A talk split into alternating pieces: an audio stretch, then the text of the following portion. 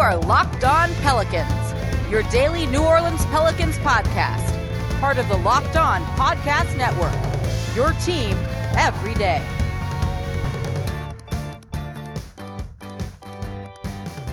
Welcome to another edition of Locked On Pelicans, the daily podcast covering your favorite team, the New Orleans Pelicans and NBA, part of the Locked On Podcast Network, your team every day, available wherever you get your podcasts. I'm your host, Pelicans Insider, credential member of the media, Jake Madison, at NOLA Jake on Twitter. Here with y'all on this Friday, final show of the week, back to the usual recording setup. Actually improved it a little bit, so hopefully it sounds even just a little bit better.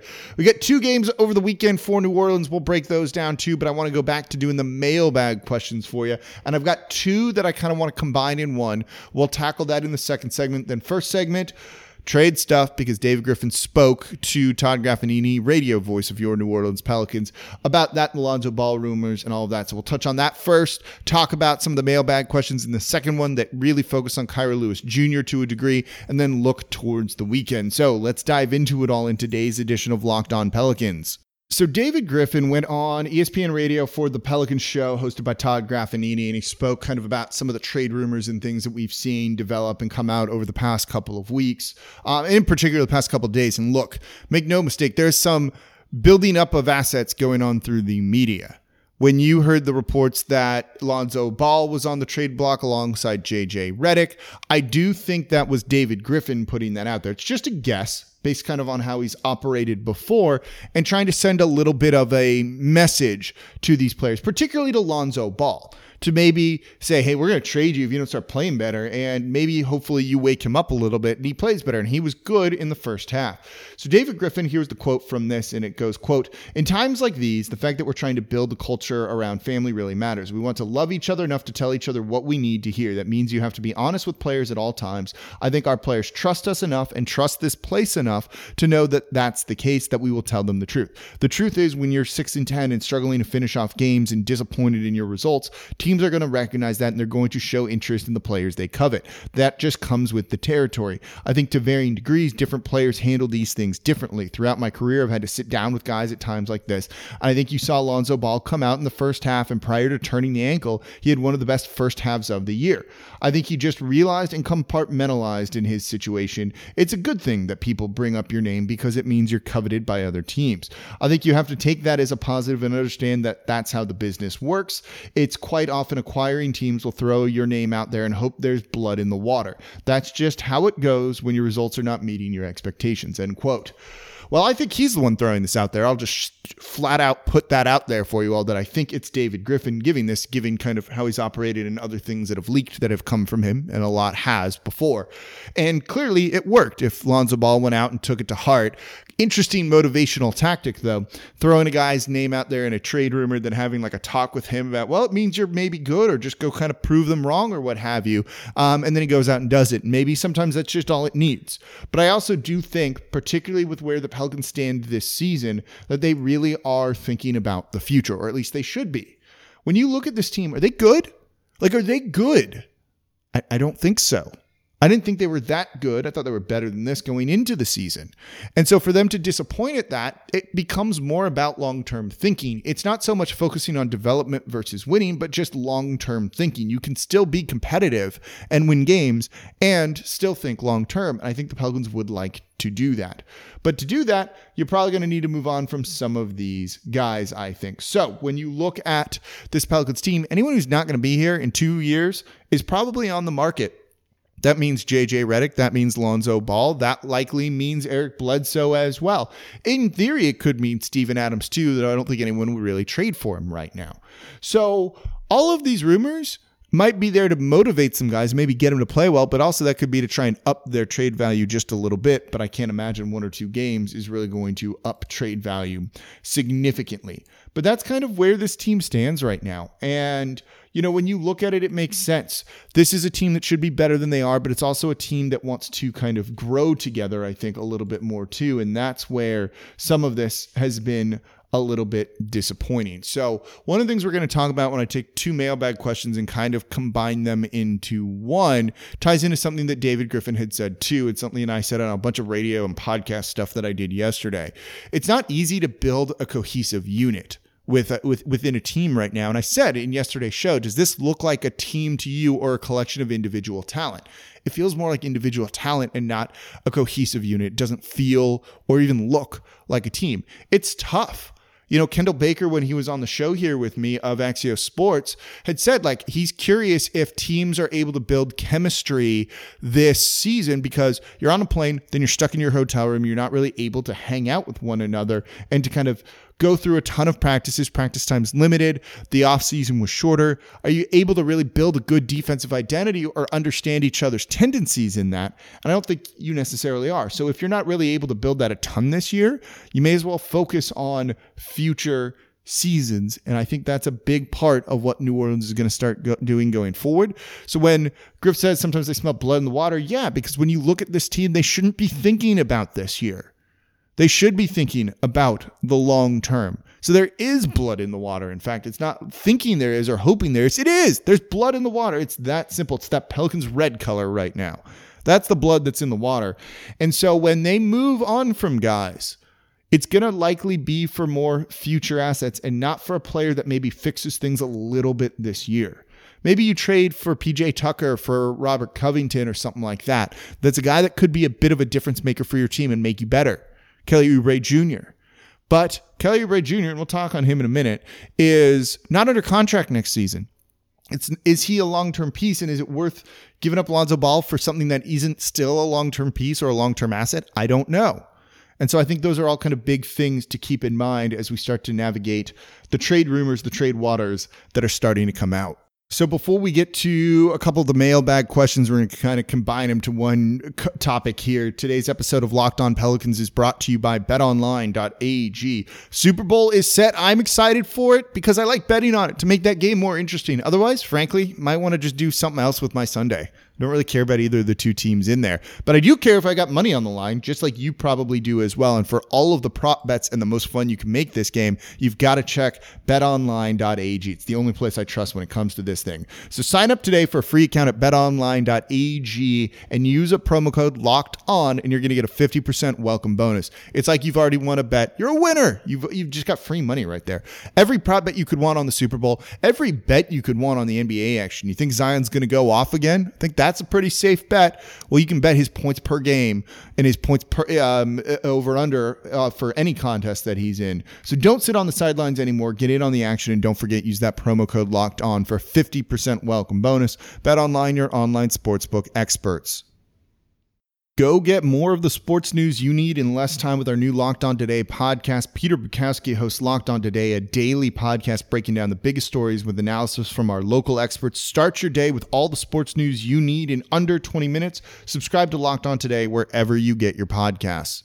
All right, so I asked for mailbag questions the other day in the wake of the postponed game, and you guys delivered. We got a bunch of really good ones. We answered some on the show this week, and I want to keep it going today. So this first one, we're going to kind of combine two into things. This comes from Kyle Frick, Kyle underscore Frick eighty six, and he asks, she asked maybe, um, could lineup or rotation changes shake things up? What are some potential moves the Pelicans could make to add some front court depth and three point shooting?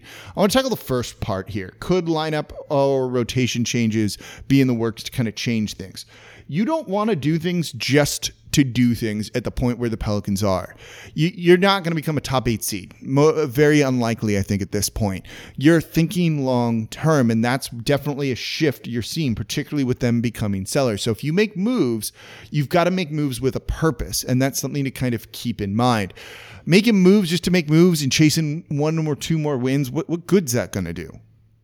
You know it's it's what is that going to accomplish you want to have a purpose to what you're doing here so this season becomes as we shift into more understanding of the team about like gathering data to some degree right figuring out what works with zion and brandon ingram because those are your two core guys no one else you know what what good is putting Wenyen Gabriel in the starting lineup going to do he's not the answer. There's no answer on this team. Anyone you go out and get in free agency isn't going to be a big enough answer.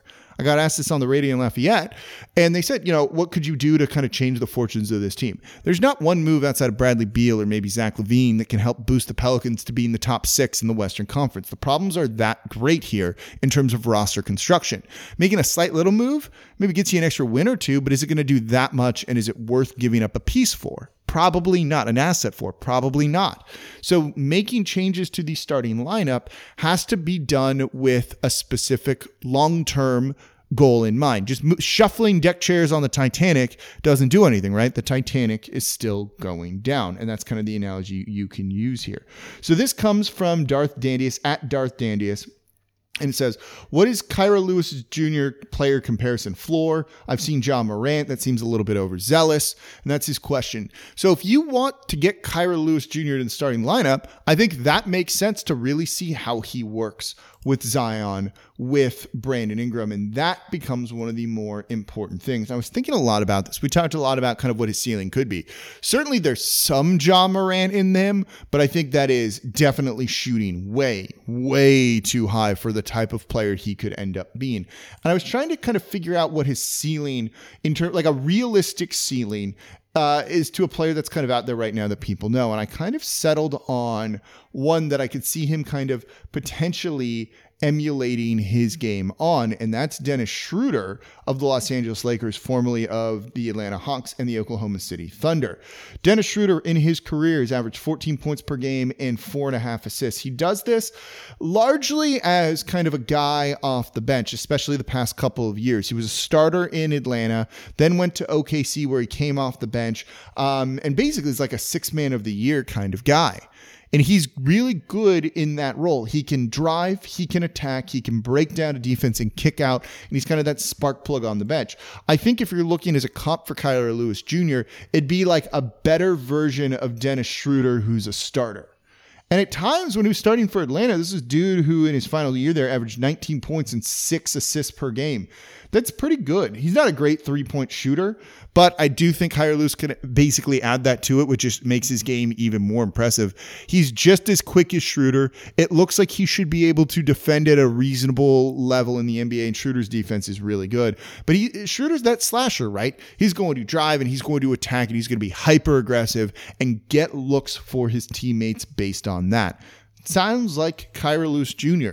And while that might not be the sexiest comparison for Kira Lewis Jr., if you get a six man of the year out of him, if that's his like floor or what he ends up being, it's really good. Like I would be thrilled with that at the with the 13th overall pick. You don't oftentimes find like absolute studs at that spot. So if we're looking for changes to the starting lineup, different things to happen there, um, I do think that you're doing it with a purpose. So long term, is Nickeil Alexander Walker a starter with you? Does he work in the backcourt with Kira Lewis Jr.?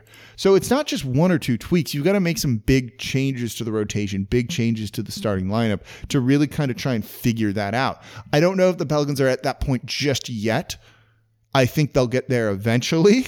We're definitely trending towards that. And if you're not there yet, can hold the line.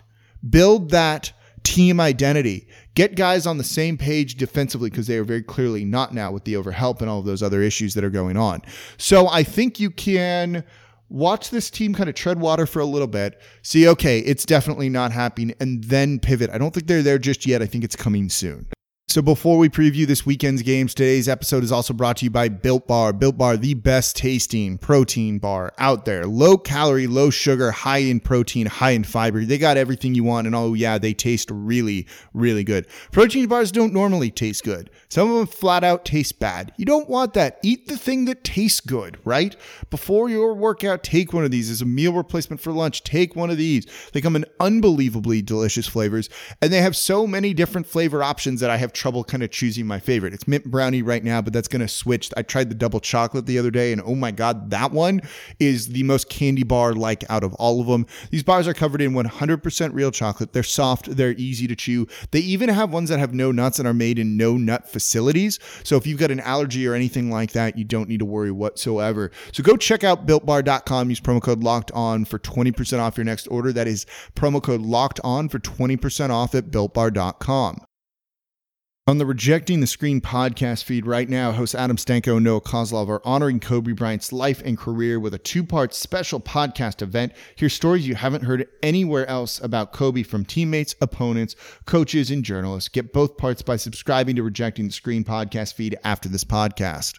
So the Pelicans have a back-to-back at home in the Smoothie King Center. Definitely nice to be back home after a bunch of time on the road, I am sure. Starting it off now, the back-to-back at least, with the Milwaukee Bucks, not the easiest team to face. Second best record in the Eastern Conference, two-time MVP in Giannis. He's averaging 27 points per game alongside 11 rebounds and 5.6 assists. He's still really, really good. New Orleans doesn't really have anyone who can defend him, and you're going to see a guy like Steven Adams have his hands full with him in this one, alongside Jaxson Hayes and Zion Williamson. Khris Middleton also on the wing there, 22 points per game, six assists, seven rebounds, and of course, the Jrue Holiday, the official return game. He came back in the preseason. This is the one where he'll get the tribute video, I would hope. And for the now 14,000, not 14,000, 1,400 people that are, that are there in the Smoothie King Center, he should be getting a standing ovation. I'm just happy to see him here. I don't really have high hopes for the Pelicans in this one. The the length of the Bucks really bothers Zion Williamson. That's I really think the biggest way to slow him down.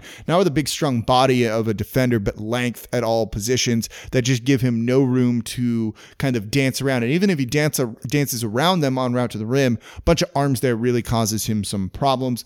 I don't know. I see New Orleans struggling in this one. Like it's the Bucks. I don't really know what else to kind of say. Maybe them being on the road and all of the new restrictions and all that kind of factors in, makes him a bit lethargic, something like that.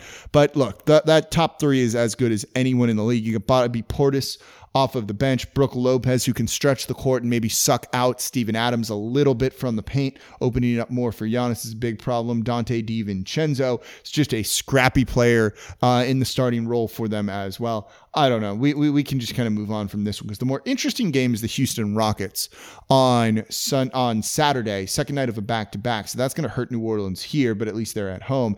And this Houston Rockets team, since trading James Harden, not bad.